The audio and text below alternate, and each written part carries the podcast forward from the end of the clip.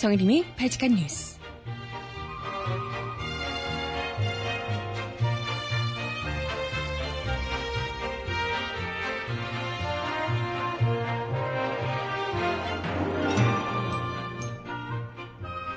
여러분 안녕하세요. 발칙한 뉴스 정혜림입니다. 아직도 해외 순방 중이신 박근혜 대통령께서 이번엔 아프리카를 떠나 드디어 벌써 네 번째인 프랑스 방문 중에 계시답니다. 그래서 거기서 또 뭘 하셨나 봤더니 케이팝 공연 보시고 아이돌 만나시고 태양의 후예 인기 있냐고 물어보시고 아 뭐야 연예인 일정인 줄? 거기다 눈치 없는 외교부의 SNS 관리자는 대통령 프랑스 순방 홍보를 하려는 건지 어쩐 건지. 달콤한 디저트가 생각난다며 분위기 파악 전혀 못하는 모습을 보여서 한껏 조롱을 사고 있습니다. 음악 듣고 와서 오늘 이야기 함께 나눠볼게요. 첫 곡, 벤이 부르는 노래 꿈처럼 듣습니다. 신청곡 있으시면 주세요.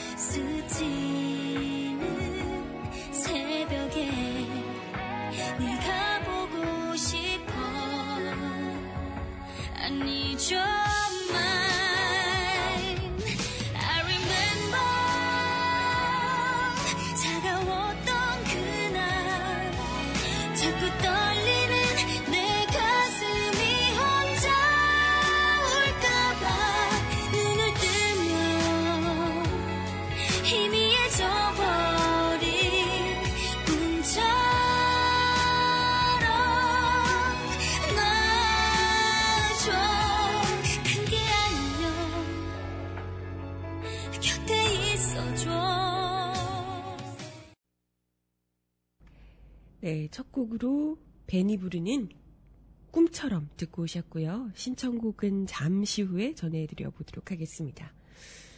아, 네. 박근혜 대통령이 드디어 아프리카 방문을 끝내시고, 지금, 예, 아프리카 순방을 끝내시고, 뒤에 어떤 일이 있었건 말건, 예, 사고가 터졌건 말건, 우리 대통령께서 프랑스에 방문을 또 하셨습니다. 프랑스에 워낙 뭐 여러 번 가서요. 사실 새롭지도 않고 왜 프랑스를 또 굳이 갔는지에 대해서도 많이들 의문을 표하고 계시는데요. 하지만 뭐 대통령께서는 굉장히 좋으신 모양입니다. 그래서 보니까 무슨 케이팝 콘서트 우리 아이돌 그룹들이 또 인기가 많으니까요. 아이돌 그룹들 하는 콘서트, 케이팝 콘서트에 또 굳이 가셔서. 아니, 근데 예전에도 가지 않으셨나? 저번에도 갔던 것 같은데, 거기서 또 한식, 또 뭐 한국 교육, 관광, 제품 등을 융복합해서 소개하는 프로그램, 뭐 이런 걸 했다고 합니다. 근데 그때도, 아니, 가실 때마다 한복 입고, 뭐 한식 소개하고 늘 그랬던 것 아닌가요? 매번? 대체 뭘 그렇게, 아니, 이 정도 했으면 대체 벌써 네 번째잖아요. 이렇게까지 굳이 여러 번 해야 될 필요가 있냐, 이런 생각이 드는데. 아무튼 뭐, K푸드, K콘텐츠, K투어, K에듀케이션 등 주제별로 구성된 전시 체험존을 30여 분간 둘러보고 K팝 공연을 관람했다고 합니다. 여기서 또, 우리 이전에는 그 송중기 씨랑 같이 한식 뭐 하는 이런 걸로 국내에서 또 사심을 채우셨는데 이번에는 그룹 샤이니 멤버 민호 샤이니에서 민호 군이 어 거의 뭐 외모로 원탑? 잘 굉장히 잘생긴 아이돌 친구인데 이 친구의 또 안내를 받아서 미니 붕어빵을 시식하고 또 흡족해 하시면서 이렇게 세계적으로 인기를 끄는 샤이니가 소개를 해주니까 붕어빵이나 여기 디저트들도 인기가 폭발하지 않겠냐 뭐 이런 흐뭇한 이야기를 했다고 합니다. 그래서 뷰티존에서 또 민호라는 그 친구가 아 대통령 피부가 좋으시다고 뭐 한국 화장품을 쓰셔서 피부가 좋으시다고 막 이렇게 이야기 진짜 뭐하니 이 어린애 데리고 네 아무튼 뭐 그러면서 음반 판매하는 부스 가서는 태양의 후예가 프랑스에서도 인기가 있느냐 뭐 이런 이제 관심을 표명하기도 했다고 합니다. 참 아유 아니 이런 걸 대통령이 굳이 지금 네 번째 가시는데 다른 뭐 외교적인 문제나 이런 걸 하면 되지. 지금 앞에 세 번도 거의 똑같은 일정이었던 걸로 기억하거든요. 어딜 가시든 뭐 케이팝 항상 케이팝 뭐 하시고 매번 거의 비슷한 일정을 소화하시는 것 같은데 한식 하시고 아 그런 건 한 번 하면 되잖아요. 그걸 뭐 여러 번 몇 번이나 거기 가서 사심을 채우시는 건가요? 케이팝 콘서트를 뭐 안 가면 안 돼? 거기 왜 아니 굳이 대통령 안 가도요. 오히려 더 즐겁게 놀 수 있을 텐데 그 친구들도 팬들도요. 굳이 가셔서 아유 참 네. 뭐 대통령이 거기 가면 콘서트가 더 잘 된다던가 이런 것도 아니고 아니 그러지 않아도 콘서트 충분히 잘 될 텐데 거기 또 가셔가지고 똑같은 레퍼토리 똑같이 그냥 정말 이건 놀러 여행을 간 것밖에 되지 않는다 이런 생각이 듭니다. 뭐 그뿐만이 아니고요. 박 대통령이 이번에 파리클럽 가입 의사를 밝힐 예정이다라는 기사도 아까 보내주셨는데요. 이게 그 정상회담에서 선진 채권국 간의 협의체인 파리클럽에 정회원국으로 가입하겠다는 의사를 표명할 예정이라고 합니다. 이런 가입 선언은 19년 만에 국제사회에서 선진 채권국으로 인정받게 되는 큰 의미를 가지는 것이다. 라고 청와대가 홍보를 했어요. 청와대에 따르면, 청와대에 따르면 그렇습니다. 우리나라는 97년 외환위기 당시 대외 순채무가 637억 달러에 달했지만 지난해 기준채권이 3,320억 달러에 달하는 채권국이 됐다라고 합니다. 그래서 파리클럽 정회원국이 되면 대외 채권 회수 가능성이 높아지고 채무 조정에 대한 의결권 등으로 국제사회에서 역할이 확대될 것으로 기대를 하고 있다고 해요. 글쎄, 지금 우리나라가 그럴 수 있는, 그럴 수 있는 상황인가 모르겠네요.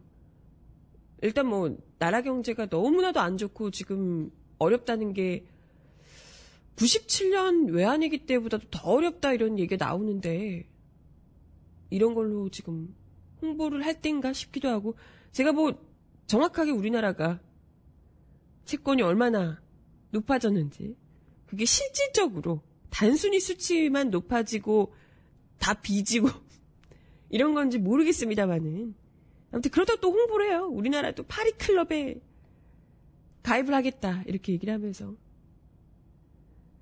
그러게요. 아 지금 채팅창에서도 그런 얘기 하시네요. 지금 프랑스 힘들어 미치는 상황인데 그런 나라와 무슨 채권을 이렇게 얘기를 하고 계시는데 아 그러게요. 뭔 그 안에 또 뭔 이상한 거기 클럽 가입했다고 뭐가 그게 좋은지 모르겠지만 그냥 이름이 좋은 게 아닐까? 파리 클럽. 이건 이름이 좋은 게 아닐까요? 모르겠어요. 그게 중요한 게 아니고 우리 국민들이 지금 이토록 경제 위기 때문에 어려워하는데 외환위기 그때보다도 더 어렵다 이런 얘기를 하고 있는데 여왕님께서는 마치 우리 이 청와대에서 홍보하는 거 보면 우리나라 경제가 그때에 비해서 굉장히 좋아져서 파리클럽에도 가입했다 이런 얘기 하는 것처럼 누구나 다 알고 있는 경제 위기를 굳이 모른 척 하고 계시는 이유는 또 뭔가 생각이 들기도 하네요. 네. 아무튼 이런 행보를 벌이고 계시는 박근혜 대통령의 이 프랑스 순방을 맞아서 우리 외교부 공식 페이스북 그리고 트위터 계정에서요. 박근혜 대통령이 한불수교 130주년을 맞아 오늘부터 4일간 프랑스를 국빈 방문합니다. 트윗 찍기는 프랑스 하면 달콤한 디저트가 제일 먼저 떠오르는데요. 여러분은 프랑스 하면 어떤 것이 떠오르시나요? 이런 글을 게재했습니다. 그래서 뭐 프랑스라는 국가를 소개하는 사진도 함께 올리기도 했고요.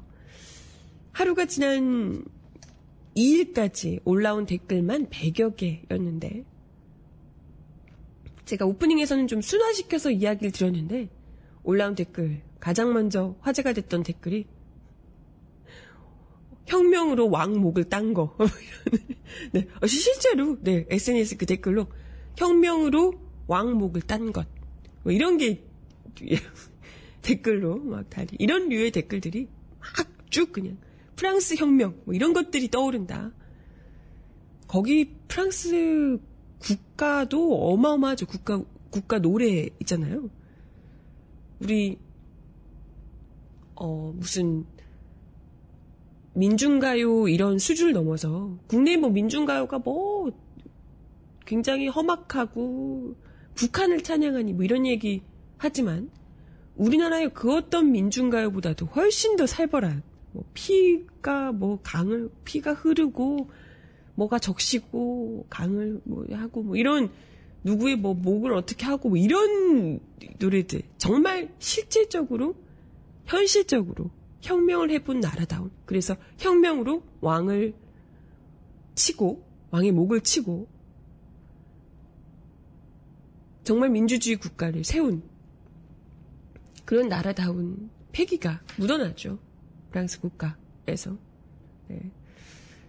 그런 게 떠오른다라고 이야기를 하기도 하고, 프랑스에서 또 파업 분위기 이런 걸 꼬집기도 많이 했다고 합니다. 프랑스에서는 뭐 경찰, 뭐 이런 분들도 파업을 하는데, 다들 뭐 파업을 한다 그러죠. 근데 그런 것이 당연하다라고 생각을 하고, 국내에서는 뭐 파업하면 정말 뭐 빨갱이, 어우, 저 파업하는 사람들, 이렇게 생각을, 인식 자체가 좀 그렇긴 하죠. 그래서 프랑스에서는 당연히 노동자라면 다 노동조합에 가입을 하고, 그리고 파업을 하는 것도 당연하다. 어떤 노동자건.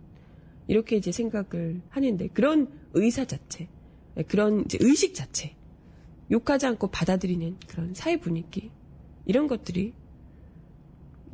프랑스의 집회, 시위 이런 게 있을 때 그로 인한 불편함 역시도 시민들이 당연히 감수하는 것이다라고 생각하는 그 인식, 시민 의식 네, 이런 것도 생각난다라고 댓글들을 다셨다고 하네요.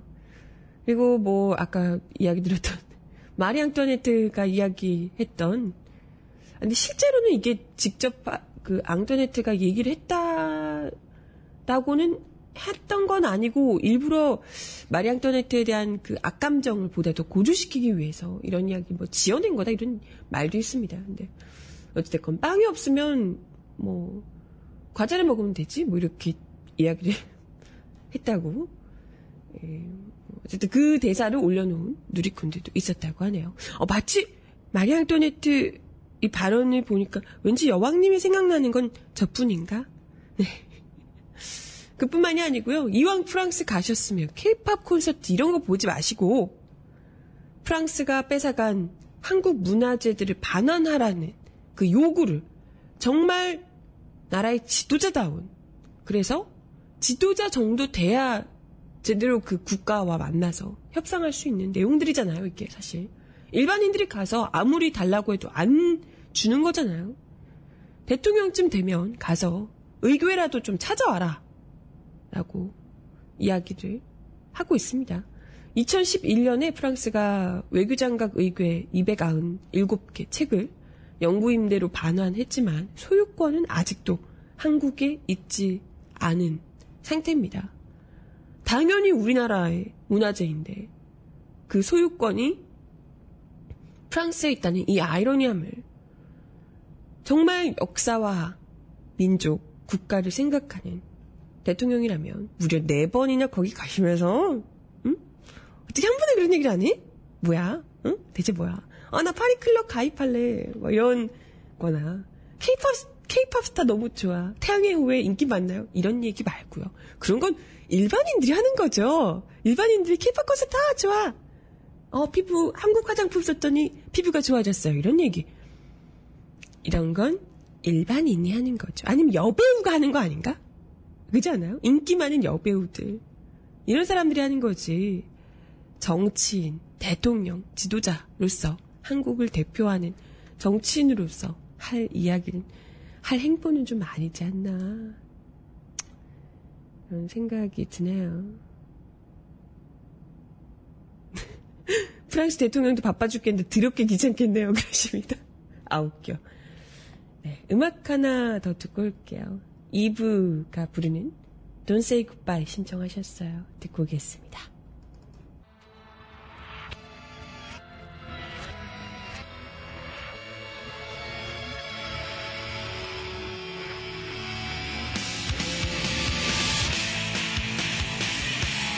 Say goodbye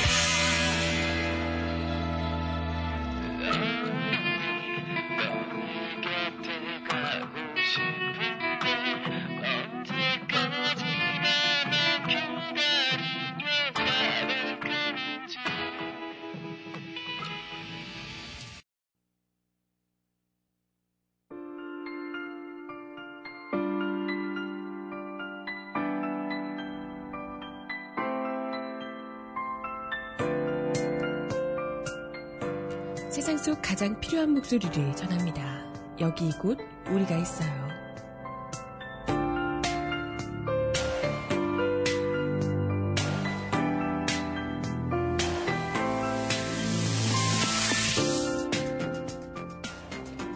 구의역 한켠에 가만히 서서 망자를 추모하던 시민들이 행진을 시작했습니다. 60여 명의 시민들은 어제 저녁 서울 지하철 2호선 구의역에서 건국대학교 병원까지 약 2km 가량을 말없이 걸었습니다. 시민들의 표정은 굳어 있었고 손에는 촛불이 들려 있었습니다. 건국대학교 병원 장례식장에서 추모 행렬을 맞은 김군의 부모는 이렇게 나서서 도와주신 여러분들 덕분에 우리 아이 억울함 없이 하늘나라로 보낼 수 있을 것 같다. 라며 오열하셨습니다. 김군의 부모와 시민들은 서로에게 절을 올리며 통곡했습니다.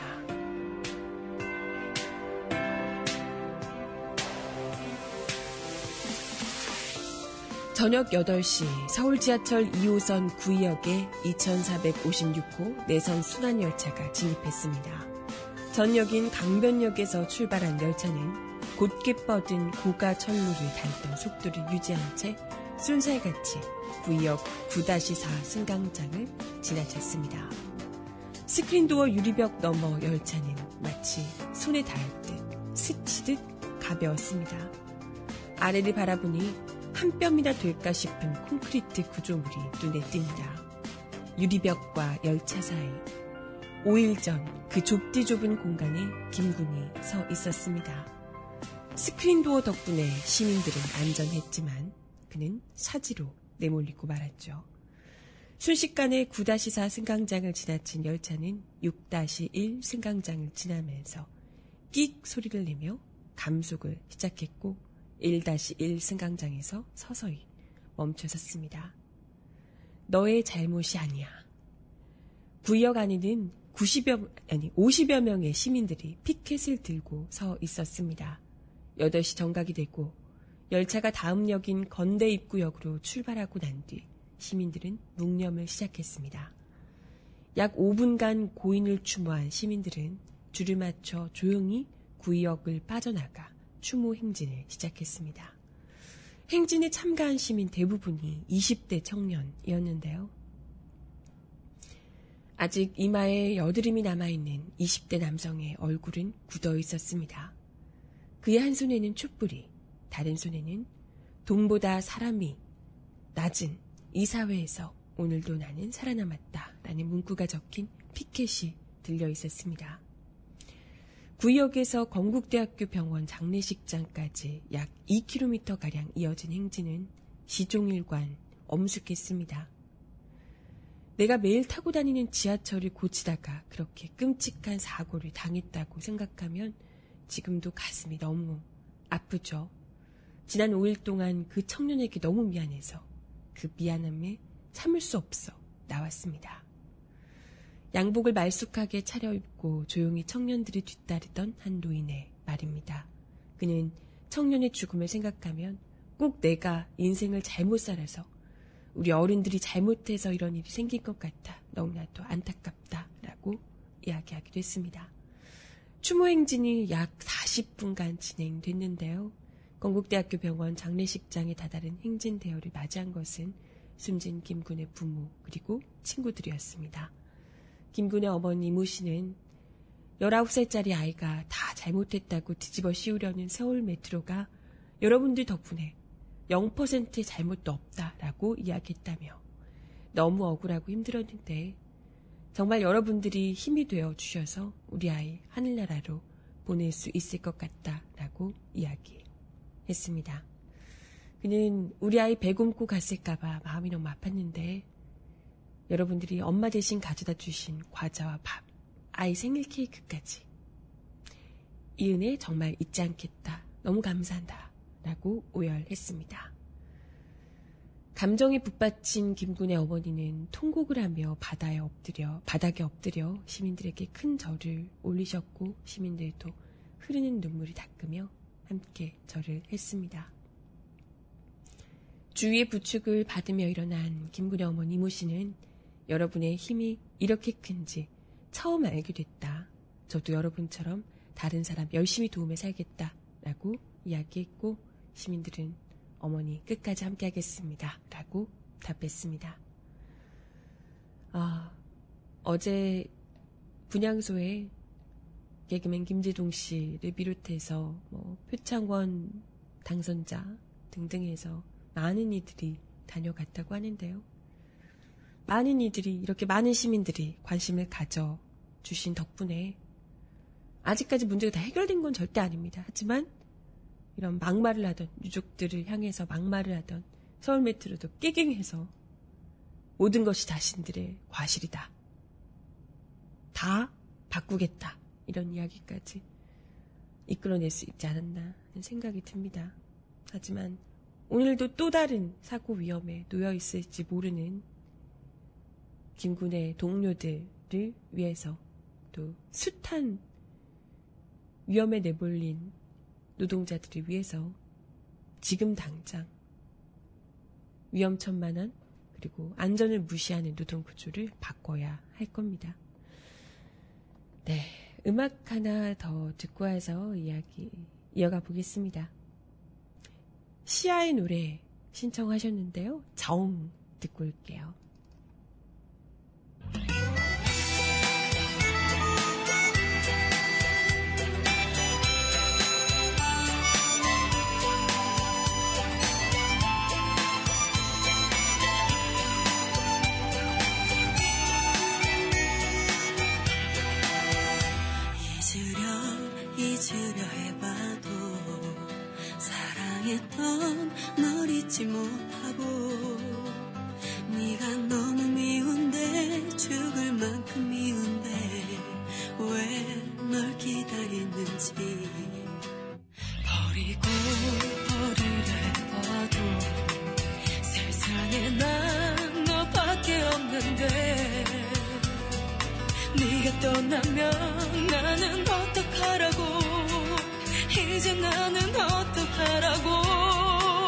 평생을 사랑밖에 모르는 여자라서 너밖에만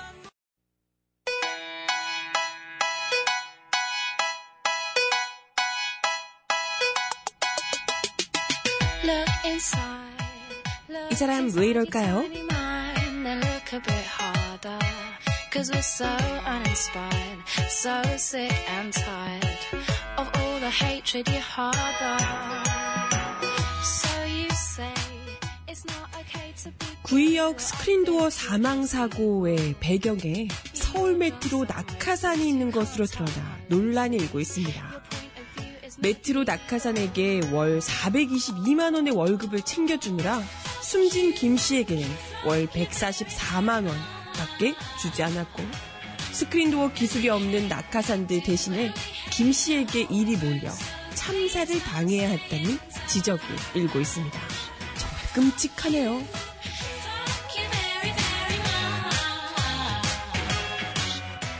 이 같은 사실은 중앙일보가 입수한 메트로와 은성 PSD 이 김씨의 소속사인데요. 소속 회사인데요. 그러니까 지난해 5월 체결한 계약서와 용역 제안서를 통해 확인됐습니다. 중앙일보에 따르면 메트로는 계약서를 통해 은성 PSD에 메트로 전적자 38명을 정규직으로 고용 승계하라라고 명시했습니다. 스크린도어 수리 인력 125명 중에 30%를 메트로 출신으로 채우라는 얘기입니다. 제안서에는 또한 1인당 급여 402만원과 복리후생비 월 20만원, 퇴직급 442만원 등 38명이 지급할 액수가 구체적으로 적혀 있습니다. 특히 전적자 38명의 노무비 및 복리후생비 금액이 이와 다를 경우 협상 대상자에서 제외한다라는 내용도 있어 용역 업체가 이를 거부할 수 없도록 했습니다. 이에 따라 은성 PSD는 용역비 월 6억 5천 257만 원의 30%인 1억 9천만 원을 38명의 메트로 퇴직자 인건비로 지출을 했습니다. 메트로 퇴직자들이 여기서 대체 무슨 일을 하는 걸까요? 메트로, 퇴, 메트로 출신이 아닌 나머지 112명의 인건비와 관리비 이유는 나머지 금액에서 충당을 해야 했던 거죠. 가뜩이나 돈도 없는데 가뜩이나 부족한 인원수로 더 인원을 뽑을 수도 없었겠죠. 더욱이 입찰평가 기준표에는 전적자 38명은 기술 보유 평가 대상에서 제외한다. 이런 조건도 붙였습니다. 관련 기술을 보유하고 있는지 없는지 그 여부를 따지지 말고 고용하라는 뜻입니다. 그러니까 이 사람들은 전혀 스크린 도어를 수리할 수도 없고 아니 기술이 없으니까요. 아무런 일도 하지 않고 메트로에서 퇴직했다라는 이유만으로 거기서 꽂아줬다는 이유만으로 월 400여만 원을 받으면서 숨진 김 씨는 컵라면 한 끼 먹을 여유도 없이 그렇게 고된 노동을 시달리며 목숨을 잃어갔는데 떵떵거리면서 그렇게 돈을 받아 챙겼다 이런 얘기가 됩니다. 그러다 보니 수리 인력으로 125명이 책정돼 있었음에도 불구하고 실제 업무는 87명이 도맡다시피 했다고 하네요. 당연히 1인, 2인 1조도 지켜질 수 없었다는 겁니다. 이런 불평등 계약을 요구한 배경에 메트로 노사 합의가 있었다는 지적입니다. 2011년 정년 퇴장, 정년 연장을 놓고 대립하던 메트로 노사가 사측이 퇴직자의 분사 재취업을 알선하고 처우를 보장한다라는 합의를 했다고 해요. 이에 따라서 그해 설립된 게 바로 김군의 회사인 은성 PSD이고 이재범 대표이사 그리고 주요 주주가 바로 서울 메트로 퇴직 간부라고 하네요. 야, 참 이러다 보니 엄하게 그 회사에 취직이 됐다고 좋아하며 들어갔던 김군과 그 동료들이 이런 사정을 전혀 상상도 못한 채 그런 위험천만한 일을 맡으며 목숨 걸고 컵라면 겨우 먹어가며 그렇게 고된 노동을 하면서도 월 144만 원 정도를 간신히 받아갔다는 얘기입니다. 네. 뭐 근데 중요한 건 은성 PSD뿐만이 아니라 다른 하청업체들도 비슷한 상황이라 그래요. 2013년 4월 지하철 정비 용역업체인 프로종합관리 소속 계약지 정비사들이 국가인권위원회에 진정을 낸 바 있습니다. 메트로 출신 직원과 똑같은 일을 하는데 임금 복지 차별이 너무 크다. 이런 이야기 했다고 하고요. 이에 대해서 인권위가 서울시장이 용역업체로 옮긴 공기업 출신 노동자와 다른 노동자 사이에 차별이 일어나지 않도록 관리 감독을 철저히 하라라고 요구를 하기도 했습니다. 하지만 메트로는 아예 이걸 무시하고 지난달 26일 차량 기지 군내 업무, 군내 운전 업무 용역 입찰 공고를 내면서 78명 중 24명을 메트로 전직자로 또다시 고용하면서 월 402만 원에 복리후생비 22만 원을 지급해야 한다는 조건에 은성 PSD와 똑같이 이렇게 붙였다고 하네요. 네, 그러게 말입니다. 이렇게 혹독하게 일을 하는 젊은 청춘들은 아프니까 청춘이에요? 그런 청춘들은 돈도 많이 못 벌고 그렇다고 해서 미래가 보장되는 것도 아니고 거기다가 목숨까지도 내걸어야 하는 상황에 놓여 있는데 이런 가진 자들은 낙하산으로 가서 위험하지도 않은 일, 뭘 하겠습니까? 거기서 뭐 대체 수리하는, 안전문 수리하는 것이 전문인 업체에서 안전문 수리 안 하면 뭘 한단 말입니까? 그러면서 월 400여만 원을 따박따박 받아 가는데, 어찌 젊은, 열심히 일하는 친구들에게 기회가 있고 희망이 있을까요? 아유, 너무 마음이 아프네요.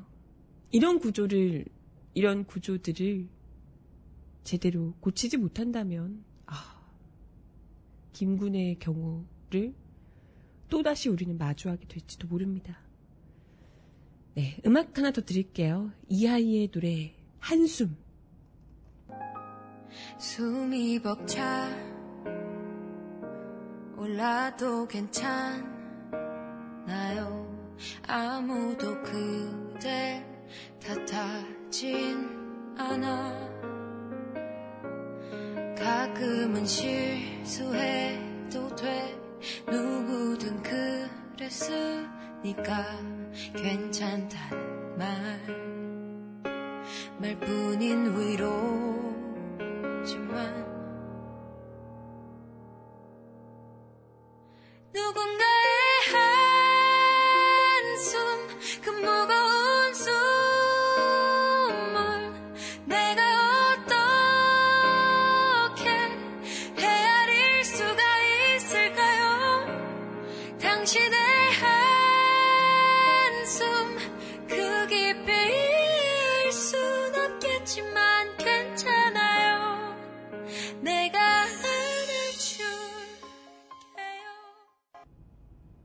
네, 발칙한 브리핑으로 전해드려야 되는 소식을, 어, 시간이 거의 다 돼서, 잠깐만 소개드리고, 마지막 곡 전해드리도록 하겠습니다. 올해 말 검정심사가 예정된 역사부도 교과서가 명확한 지필 기준도 없이 제작이 되고 있다고 하네요. 교육부가 국정교과서 지필은 물론이고 편찬 기준도 지금 공개하고 있지 않기 때문이라고 하는데요. 진짜 아니 무슨 프랑스 가서 뭐 한국 교육 어쩌고 하더니 나라 교육을 이렇게 말아먹고 이렇게 해도 되나요? 어쩌자는 거지 대체? 교육부는 11월쯤에 편찬 기준 공개 이후에 수정을 하면 된다는 입장인데 무리한 국정화 추진으로 인한 교과서 졸속 제작과 교육 현장의 혼란 우려 이미 현실화되고 있다는 지적입니다. 역사부도가 중학교, 고등학교에 쓰이는 역사교과서 부조계로, 부, 부교재로 이 지도와 연대기 그래픽 등을 통해서 역사 교과서 내용을 좀 생생하게 이해하기 쉽게 정리한 교과서인데요. 여기 이제 한국사, 동아시아, 세계사 함께 들어있는데 갑자기 지난해 정부가 한국사 교과서 국정화하겠다 이렇게 밝히면서 역사부도가 어, 검정 반, 국정 반 이렇게 이상한 상태가 됐다고 합니다. 그래서 역사부도는 원래 검정 체제인데 한국사 부분이 어, 국정교과서 편찬 기준을 따라서 만들어야 되기 때문이라고 하네요. 그래서 출판사들이 굉장히 지금 어떻게 해야 될지 답답한 마음으로 깜깜이 작업을 하고 있다는데요. 실컷 만들어 놓고 이거 안 돼, 이거 안 돼. 이렇게 해버리면 이거 어쩌자는 거냐. 한국사 부분 그냥 국정교과서를 따라야 되기 때문에 양심상 필자로 참여할 수 없다고 하는 사람들이 많아서 아예 출판을 포기했다라고 이야기를 하기도 했답니다. 아, 그러네요. 여기도 원래 이제 하시던 분들이 한국사 부분에서는 국정교과서를 따라가야 되는 상황이라 정부에서 그렇게 하고 있으니까요. 그거대로 하려 그러면 난 못한다. 라고 지금 벌써부터 이야기가 나오고 있다고 하네요. 오죽할까요? 진짜 이 파장이 일파만파입니다. 이 와중에도 국민들이 그토록 노라고 외치는데도 끝까지 국정교과서를 하겠다는 이 여왕님 보세요. 아유, 정말. 네, 마지막 곡 들려드리며 인사를 드리겠습니다. 아이와이가 부르는 벚꽃이 지면 들려드리며 인사드릴게요.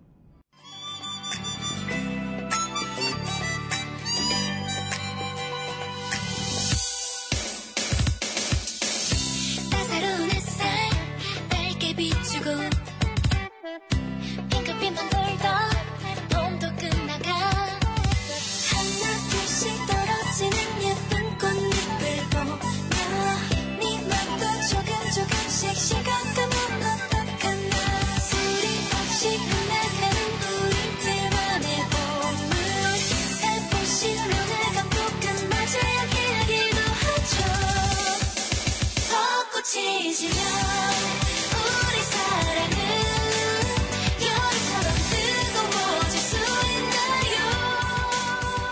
이번 한 주도 바치카 뉴스와 함께 해주셔서 감사합니다.